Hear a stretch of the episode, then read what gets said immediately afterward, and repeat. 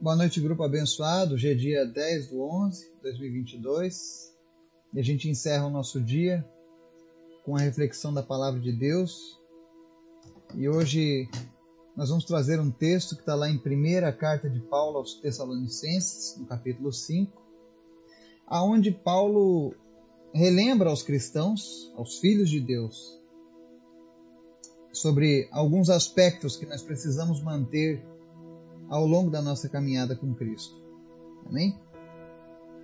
Mas antes da gente começar o estudo de hoje, quero convidar você para a gente estar orando, intercedendo pelos pedidos da nossa lista, pelas famílias do grupo, especialmente pela nossa nação. Amém? Senhor, muito obrigado. Tu és um Deus bom e maravilhoso. O Senhor tem cuidado de nós. Que nós estejamos a cada dia, Deus, nos rendendo mais e mais ao Teu Espírito. Que nós possamos ver o Teu Espírito se movendo através das nossas vidas. Perdoa as nossas falhas, mas a cada dia, Deus, que nós possamos nos aproximar de Ti. Eu te peço, Pai, em nome de Jesus, visita agora cada pessoa que está ouvindo esse estudo, que está ouvindo essa mensagem, e abençoa ela, Pai, trazendo respostas, se essa pessoa está enferma, tu és o Deus que pode curar. Nós repreendemos toda e qualquer enfermidade nesse momento e declaramos a cura do Senhor sobre a tua vida. Se essa pessoa, meu Deus, precisa de um milagre, o Senhor é o Deus que tem todo o poder em tuas mãos, Pai. Tu conhece a nossa necessidade. Por isso nós pedimos, Pai, em nome de Jesus, fala conosco. Se revela a nós a cada dia. Visita em especial a vida do Bento.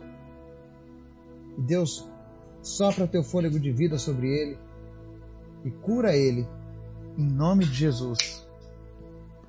Que o Senhor esteja curando ele, sarando ele de toda e qualquer enfermidade. Em nome de Jesus. Toma conta da nossa nação, pacifica o teu povo, pacifica a nossa nação. E em nome de Jesus, Pai, o Senhor continua reinando nas nossas vidas. Que nós nunca venhamos a esquecer disso. Fala conosco nessa noite, o que nós te pedimos em nome de Jesus. Amém. Texto de hoje, 1 Tessalonicenses, capítulo 5, dos versos 14 ao 24, diz assim: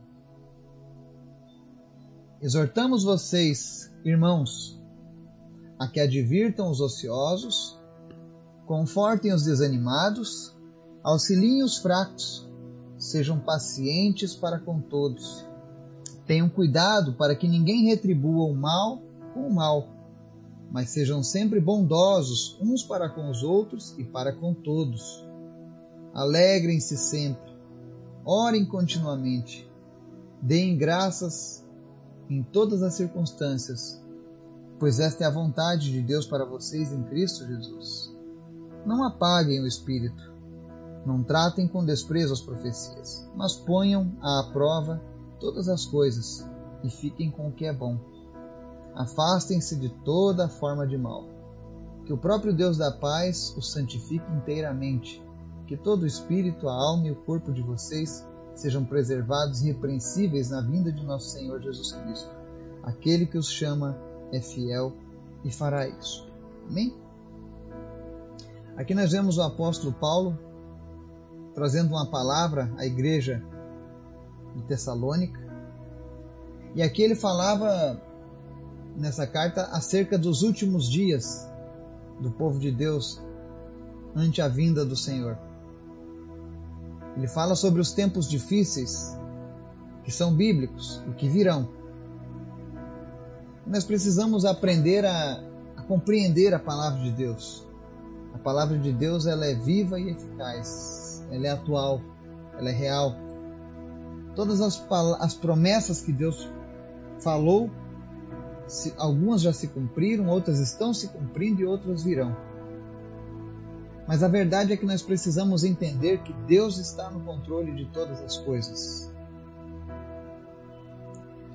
E nós estamos vivendo um tempo em que os extremos têm exaltado demais as diferenças entre as pessoas. E nesse meio dos extremos nós temos muitos irmãos, pessoas que também foram chamadas por Jesus. E nós precisamos relembrar essas pessoas, assim como Paulo está relembrando aqui na carta Tessalonicenses. Que independente do que aconteça no mundo, nós, os filhos de Deus, precisamos continuar seguindo naquilo em que fomos chamados. Então ele começa dizendo: Exortamos vocês, irmãos, que advirtam os ociosos. Ou seja, Deus não gosta de pessoas preguiçosas. Deus não se agrada quando as pessoas estão ociosas. Então ele pede para que a gente advirta os ociosos. Em especial, ele fala também: confortem os desanimados. Quantas pessoas desanimadas nesses últimos dias? E isso é uma oportunidade riquíssima para que a palavra de Deus venha entrar no coração dessas pessoas. Quem sabe muitas dessas pessoas que estão desanimadas têm uma religião, mas não têm uma vida com Cristo. E esse é o momento que Deus preparou para que essas pessoas recebam a palavra dele. Então ele diz: confortem os desanimados, auxiliem os fracos. Né? Quem são os fracos? São aqueles que ainda não, não possuem uma estabilidade emocional, não possuem ainda firmeza na sua crença, aqueles que ainda estão começando a caminhada com Cristo. Então a palavra diz que nós devemos auxiliar essas pessoas e não condená-las. Mas mais importante ainda, ele termina o verso 14 dizendo: Sejam pacientes para com todos. Porque todos nós já erramos alguma vez. Todos nós já pecamos. Foi graças à paciência do Senhor que nós somos alcançados. Por isso que ele pede para que a gente seja paciente com as outras pessoas.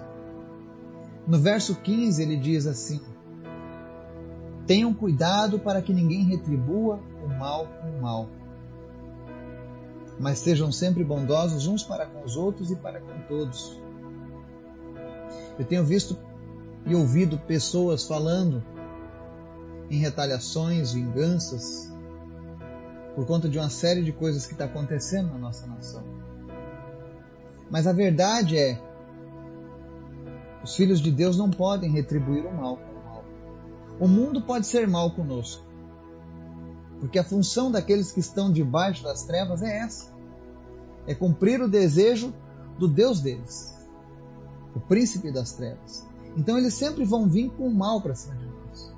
Mas a palavra de Deus pede para que eu e você, aqueles que nasceram de novo, que servem ao Rei dos Reis, nunca retribuam o mal com o mal. Isso é algo inadmissível para nós. Por mais que o mundo venha com quatro pedras na mão, nós não podemos fazer o mesmo. Porque nós somos chamados para ser diferentes, para fazer a diferença. A palavra diz aqui: não retri ninguém retribua mal com mal, mas sejam bondosos uns para com os outros, ou seja, temos que ser bons com os nossos irmãos na fé, apesar das divergências, precisamos ser bondosos uns para com os outros e a palavra diz: e para com todos, até mesmo aqueles que, que não estão na mesma caminhada com Cristo junto conosco. Nós precisamos ser bom para todas as pessoas. E talvez alguém diga: ah, mas eu não vou ser besta, eu não vou ser bobo de ficar tratando bem quem não me trata bem. Mas a palavra de Deus, ela sempre nos lança alguns desafios. E é, são através desses desafios que Deus prova a nossa fidelidade para com Ele. E aí o apóstolo diz no verso 16: Alegrem-se sempre. Por que, que ele diz alegrem-se sempre? Porque a nossa esperança, ela não está nessa terra. A nossa esperança não está nos homens, a nossa esperança não está no sistema que nos envolve, mas a nossa esperança está em Jesus. E a promessa de Jesus é que um dia nós estaremos com Ele por toda a eternidade. E é por isso que nós temos que nos alegrar sempre. Aí ele segue no verso 17: Orem continuamente. Esses dias eu li uma frase em que alguém falou o seguinte: Jesus orava todos os dias, o tempo todo. Mas durante as tempestades ele dormia, ele descansava. Porque é isso que acontece quando a gente ora. Nós estamos construindo algo, nós estamos edificando algo para as nossas vidas espirituais. Para que quando chegue a tormenta, para que quando chegue a tempestade, para que quando cheguem os tempos difíceis, a gente possa colher tudo aquilo que nós plantamos em oração. Por isso eu digo, agora nós estamos vivendo um momento em que nós precisamos estar orando. Ore pela sua vida, ore pela sua família, ore pela nossa nação. E aconteça o que acontecer no mundo, nos próximos dias, nos próximos anos. Que nós possamos fazer como Jesus, descansar em meio a tempestades. O verso 18. Deem graças em todas as circunstâncias, pois esta é a vontade de Deus para vocês em Cristo Jesus. O que, que Deus está dizendo? Que aquilo que nós não podemos mudar, nós temos que aceitar porque essa é a vontade de Deus. Se você já fez tudo e a situação não mudou, acredite, a vontade de Deus é soberana e superior às nossas. E a Bíblia diz que a vontade dele é sempre boa, perfeita e agradável. Israel passou por muitos problemas, muitas lutas, era o povo escolhido de Deus, era o povo amado de Deus. Mas muitas vezes Deus permitiu que eles fossem punidos por outras nações, por governantes iníquos. Mas aqueles que se mantinham fiéis a Deus passaram por todos esses problemas. E eles davam graças em todas as circunstâncias, porque eles compreendiam qual era a vontade de Deus. E nós precisamos fazer o mesmo. Comece a dar graças a Deus em todas as circunstâncias. E saiba que aquilo que você não consegue mudar, Ninguém poderá mudar porque é a vontade de Deus sendo feita. Verso 19: Não apaguem o espírito. Isso fala de um relacionamento íntimo com Cristo, não apenas de literatura, mas de sentir o Espírito Santo. E eu faço uma pergunta para você: qual foi a última vez em que você ouviu o Espírito Santo falar com você? Você sabe o que faz com que o Espírito Santo seja apagado em nossas vidas? Bom, uma delas é o pecado. A religiosidade vazia, o apego às coisas deste mundo, todas essas coisas apagam o espírito. E você olha que o espírito aqui está em maiúsculo, porque se refere ao espírito de Deus. Não apaguem o espírito. A única coisa que nós temos para nos fortalecer nos tempos difíceis é o Espírito de Deus em nós. Ele é a certeza de que nós venceremos. Verso 20 ele segue: Não tratem com desprezo as profecias, mas ponham à prova todas as coisas e fiquem com o que é bom. Ou seja, no meio de tantas coisas que as pessoas falam, usando o nome de Deus, coloque a prova. Como é que eu coloco a prova? Eu alinho com a, com as palavras de Deus. E vejo se aquilo que foi dito de fato se alinha com a palavra de Deus. Se não se alinhar, ignore. Mas aquilo que se alinhar, retenha para si. Fique com o que é bom. Outra coisa que ele segue dizendo: afastem-se de toda forma de mal. Não fique flertando com o pecado, com o mal. Se você sabe que alguma coisa é má, simplesmente afaste-se dela. Não brinque. Porque o salário do pecado é a morte. E aí ele encerra esses versículos no verso 23 dizendo que o próprio Deus da paz os santifique inteiramente, que todo espírito, alma e corpo de vocês sejam preservados e repreensíveis na vinda de nosso Senhor Jesus Cristo. O que ele está dizendo com isso? Que se você guardar esses preceitos, se você praticar isso que a palavra está dizendo, confortar os desanimados, auxiliar os fracos, ser paciente com todo mundo, não retribuir mal com mal, ser bondoso com os teus irmãos e com os de fora. Se você se alegrar em Cristo, orar continuamente, especialmente isso, dar graças em todas as circunstâncias, ou seja, reconhecer a vontade de Deus naquilo que você está vivendo e fazendo. Não apagar o espírito e acolher as palavras de Deus naquilo que for bom, afastando-se do mal. Tenha certeza, Deus vai estar fazendo sempre uma santificação. O que é a santificação? É uma limpeza. E ele diz assim: que todo espírito, alma e corpo sejam preservados e repreensíveis, ou seja, haverão dias muito difíceis sobre a face da terra e nós precisamos nos preparar para esses dias. Os dias que antecedem o arrebatamento serão dias terríveis. Mas se nós guardarmos a palavra de Deus e praticarmos essa lista que Paulo está nos citando, com toda certeza, seremos preservados irrepreensíveis. O que é ser preservado irrepreensíveis? Por mais que as ideologias de gênero dominem por mais que eles criem leis para que faça aborto em qualquer etapa, por mais que aqueles que cometam crimes não sejam mais punidos, por mais que toda forma de mal e de pecado se prolifere sobre a face da terra e todos se contaminem, se você seguir isto, você não será contaminado, mas será irrepreensível, preservado, ou seja, Ser preservado de maneira irrepreensível é você vai passar por isso sem ser afetado. Isso não vai afetar a tua vida com Deus. Isso não vai atrapalhar o teu destino celestial.